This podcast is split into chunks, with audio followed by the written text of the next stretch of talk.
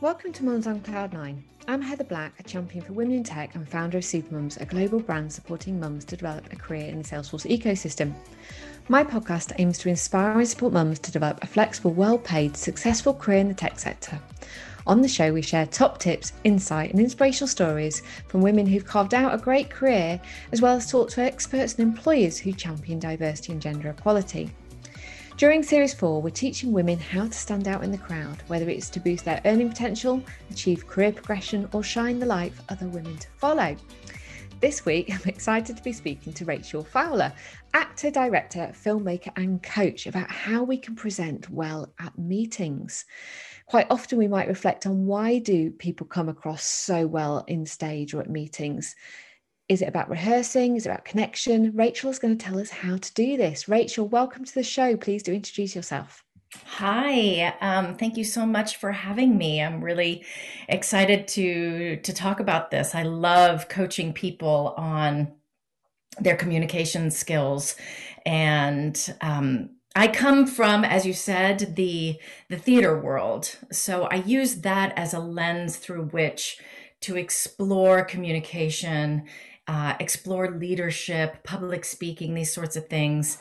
In part because as an actor, I'm used to being in the spotlight, and my instrument is my body and my voice, something that when we're really intellectually challenged, like a lot of people, and challenged by, I mean, um, people who are really super smart, like a lot of the women in IT, mm-hmm. we sometimes forget to engage our voice and our body when we are communicating. And I like to say that my job as a coach is really to remind people of what they already know, but maybe aren't really practicing anymore. Mm-hmm. Um, so mm-hmm. that's really an introduction.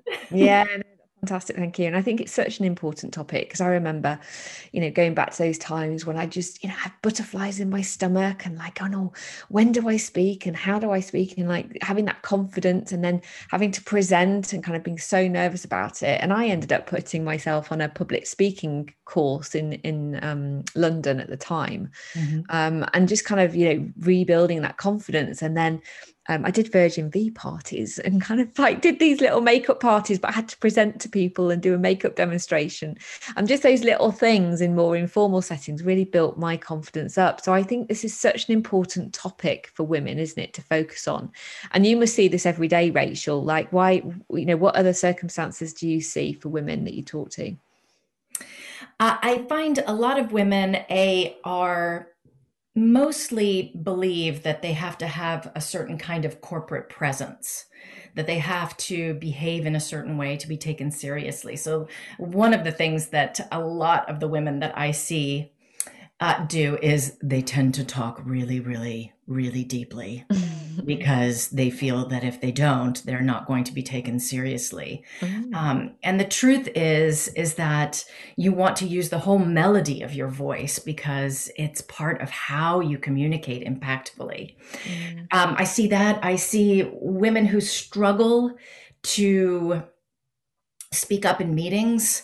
Some of that has to do with confidence some of that has to do with with permission mm-hmm. right so there's um it there is the sense that well i can't speak up in meetings because i'm i'm afraid that what i'm going to say is not going to be received well but then they're also not giving themselves permission to speak up in a meeting and it's a finding that voice finding the way to create those opportunities where uh, you can say something uh, and just really exercise that muscle until it becomes a habit. Like you said, I love that you did makeup demonstrations. That is just so wonderful and so perfect because not only are you are you talking to people, you're actually doing something at the same time. So it requires you to use both sides of your brain because being a makeup artist is a really creative thing, but then Mm. translating it to language what you're doing is another thing mm. um, holding the attention of 20 women who were all there to have a good time that was the challenging thing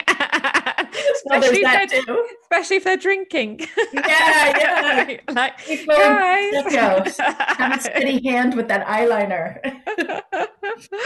No, it was interesting, but it certainly gave me the confidence to kind of, you know, present more at work and have that confidence. So it's it's a baby steps, isn't it?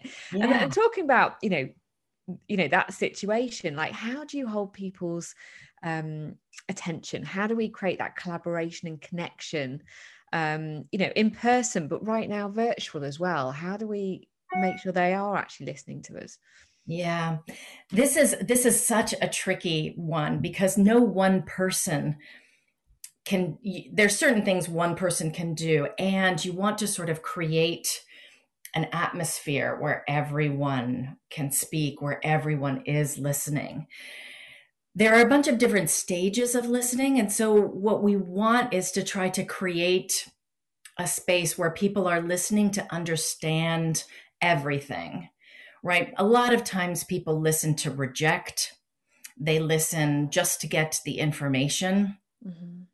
Um, but the, and those are sort of low levels of listening and active listening is listening to the whole person. So it's not just listening to the information that they're giving, it's how they're delivering the information. It's reading their body language and really listening to the nuance that's coming out through their voice. And if you are a better listener, they will be a better speaker. It's one of these reciprocal relationships. The quality of the listening affects the quality of the speaker, and vice versa. Mm. Um, so, really engaging all of your active listening. And the truth is, it takes more energy than you think it does to really actively listen. And it definitely takes more energy to actively listen virtually. Mm. We are the masters of trying to multitask. Mm-hmm. Yes. Especially like you're on your laptop, you've got ping, ping, ping, you've got your instant messenger, you've got your, your email pinging, you've got probably six or seven windows open, you know, and uh, you're constantly allowing yourself to be interrupted. Mm. So in meetings and during presentations, I really advocate for turning all of that off Mm-hmm. Like, for instance, just getting ready to get on this call with you, I turned off my WhatsApp, mm-hmm. I turned off my email, I turned off my messages. And I turned off my phone because I don't want to be distracted so that I can be present here with you now. And that's really nice, that isn't it? It's just really nice to be focused, solely focused on something and to have everything else switched off. Exactly. you feel a sense of calm and peace. So it's really important that people, you know, you make that sort of uh, pay that attention to those sorts of things. Yeah, yeah, exactly. And the truth is, you'll be more efficient. Mm. You know, it'll take less time to do whatever you're doing if you allow yourself to be completely focused on it. Mm. And giving people back the gift of time what, how amazing is that? Like right now, where everybody is really overworked and maybe struggling with their boundaries of home life and work life because people are still working from home. Mm-hmm. So, yeah. Great. So, on this note, continuing around how to get people to listen, how should we communicate with people? I was interested to hear that, you know, PowerPoint isn't your you know favorite tool for presenting itself so i think it'd be really inter- interesting to explore that in more detail like what's the best way to communicate with people to get that message yeah. across so I, I, I want to talk a little bit about virtual world and in person right um, so the thing about powerpoint is that it turns into it can turn into a crutch and a lot of times people think, oh, well, I only need four slides. And then they cram so much information onto that slide, to each slide, that it's almost illegible.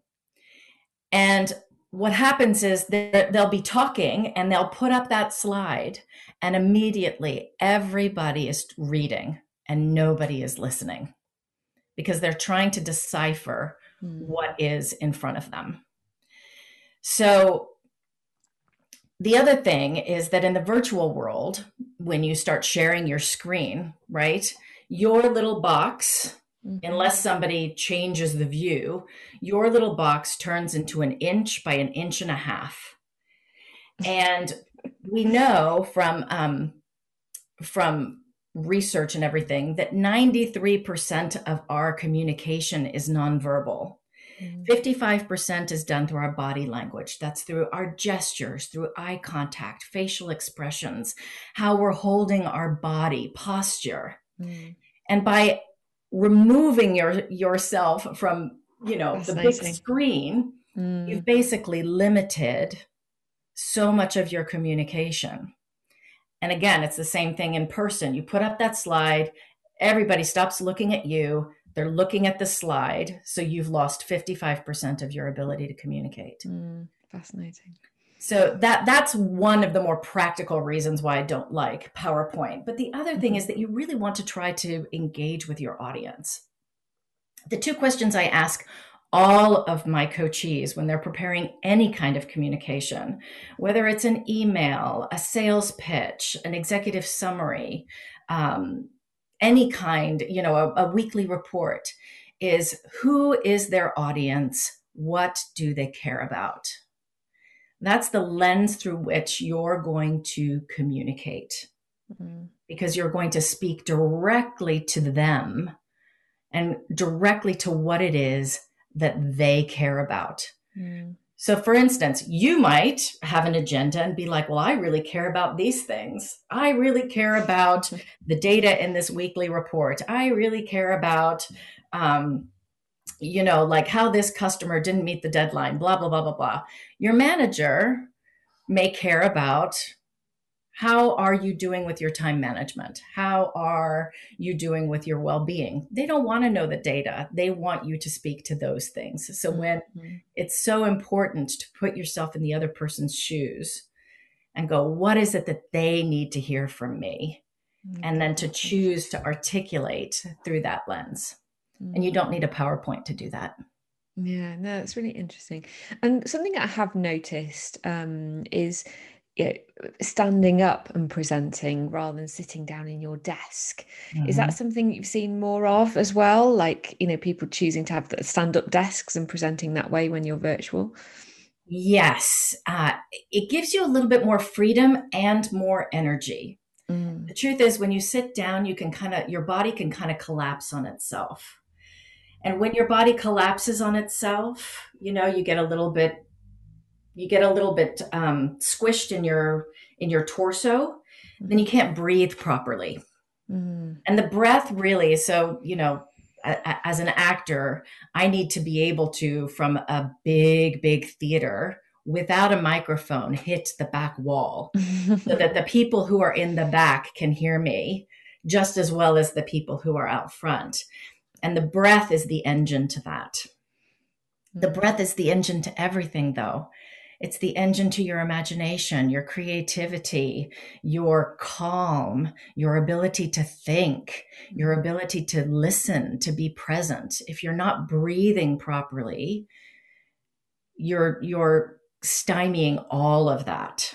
So people standing up gives them a chance to like really open up their bodies for the breath to come in. It really changes their energy level as well, which in mm-hmm. this virtual setting, you need a little bit more energy than you think you do to mm. reach through that camera lens, reach through the internet, and yeah. have a, a real impact. If you're anything like me, it's waving your hands around while you're talking. I'm right now. I know you can't see it, but I'm gesturing. I'm, I'm, I, I was Italian in another life. You know, you know, it gives you more movement to you know, have that flow in your body, doesn't it? Really. So um, yeah, really, really I, am a yeah. good one at waving my hands around. But I think you know, if you're stood up, you tend to do that more, don't you, than sitting down? So it's, it's like, when you talked about that resonated with me when you said like your body language and everything is is you know key part of communicating and so actually being there people seeing you but if you feel that that you know you're more expressive or you're standing up then that's maybe something to look at isn't it yeah um, absolutely so let's revisit those parameters to get, you know, retain attention. So let's just reboot on some of those areas because the thing is, yeah, there is all these other distractions. So what are the things that you want to get people to do to make sure that they have their full attention on you? So the first thing I would do is ask everybody to turn off their notifications. Mm-hmm. Right. So, this is something that I also do in person when I do workshops in person. Mm-hmm. Uh, turn off your phone. You're not going to need it. We're going to do really experiential work. I need you, you know, your attention on me. So, ask them to turn everything down, off, mm-hmm. you know, email, phone, etc. Um, I will also when I'm presenting, I know you obviously we both have our cameras off right now, but if you and I were speaking, I ha- I am talking directly to the camera. And in this virtual setting, that is so important because it makes your audience feel like you are speaking directly to them. And that in and of itself makes them pay more attention. In person, you would do the same thing, but you probably wouldn't hold eye contact as long as you do with the camera. Because with in person, three to four seconds of holding eye contact creates intimacy, creates rapport, trust. Anything more than that starts to feel uncomfortable and slightly invasive. So you when you're time speaking, it right. yeah, exactly. That's you know, so you want to create eye contact and if you're talking to a group of people, if you only focus on one person, everybody else in the meeting is going to be like, well, why am I here? She's only talking to Heather, you know? Yeah. So you, you're going to want to move around and make eye contact with other people in the room. Mm-hmm. Um, I know it's counterintuitive because it, in the virtual world to talk to the camera because you want to see whether or not what you're saying is is landing. So you're you want to see the other person's body language.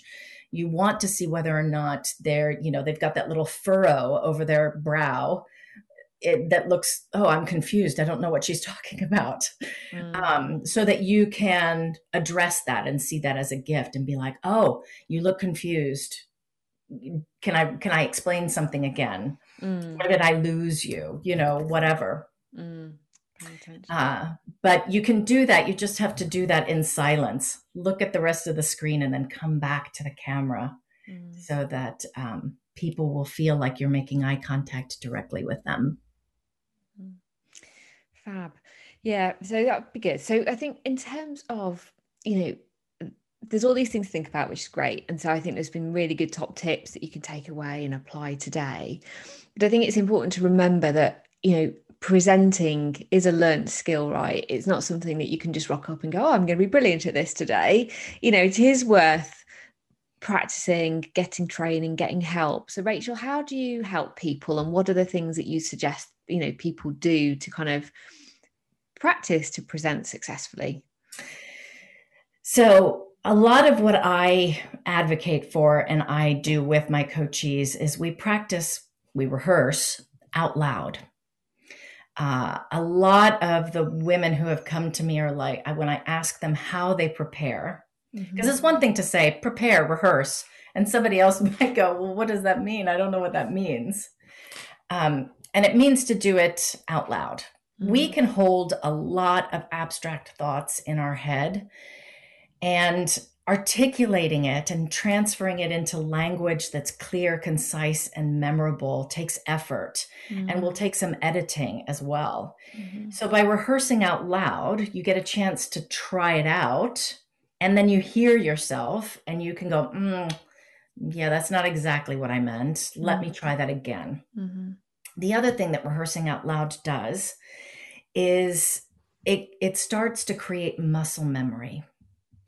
So you get muscle memory in your lips, in your face, in your body, in your gestures, so that when you are presenting, and like you said, the butterflies go crazy, your heart starts racing, you start sweating, you get a little bit of dry mouth, whatever, because your lizard brain has kicked in and you're in flight mode.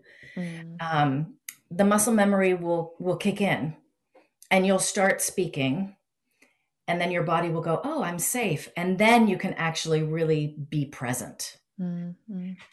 so that's one one big thing that i do uh, and then i will investigate storytelling with people because data is really dry and data is really difficult to remember but if you put the data in a context mm-hmm. and in the context of a story mm-hmm. then people will remember it. Mm. So we, I, I help people sort of shape their content uh, by exploring storytelling. The other thing that mm-hmm. happens with storytelling is that people's voices change completely. They start using their voices mm. in really unexpected ways that is so impactful and so wonderful to listen to. Um, and it really, it really can change the way that they're communicating and connecting with an audience. Mm creates a bigger impact, doesn't it? And mm-hmm. engages with their emotional side. Yeah, yeah, mm-hmm. absolutely. Mm-hmm. Fabulous. So, top tips from today is think about how you can communicate in different ways. Do practice there and rehearse. And if you want to connect with Rachel, Rachel, please do share where they can find out more about you and your support. Uh, you can find me on LinkedIn and you can find me at www.rachel, R A C H E L, A Fowler, F O W L E R dot com. Awesome. Brilliant. And we'll put the link in the notes as well. So good luck. As I say, it does take practice to be perfect. Even I rehearse for even like team meetings. You know, I think through how am I going to say it and what am I going to do? So never underestimate the value of thinking through things, how you're communicating things, how you refer, rehearse um, for everything. And if you can get some help like I did, then I definitely recommend that too. So check out Rachel's site and any other training options that you might want to consider. So thank you, Rachel, for joining me today and sharing your tips. Thank you so much for having me. Oh, thank you. Uh, if you like the session today, please do rate and review it on iTunes. We'd love to see your feedback on there. And if you're interested in what Supermums does to help empower women in tech, please visit our website at supermums.org. Thank you very much for listening today. It's been lovely to have you listen to our show and look forward to speaking to you on the next session. Take care. Bye.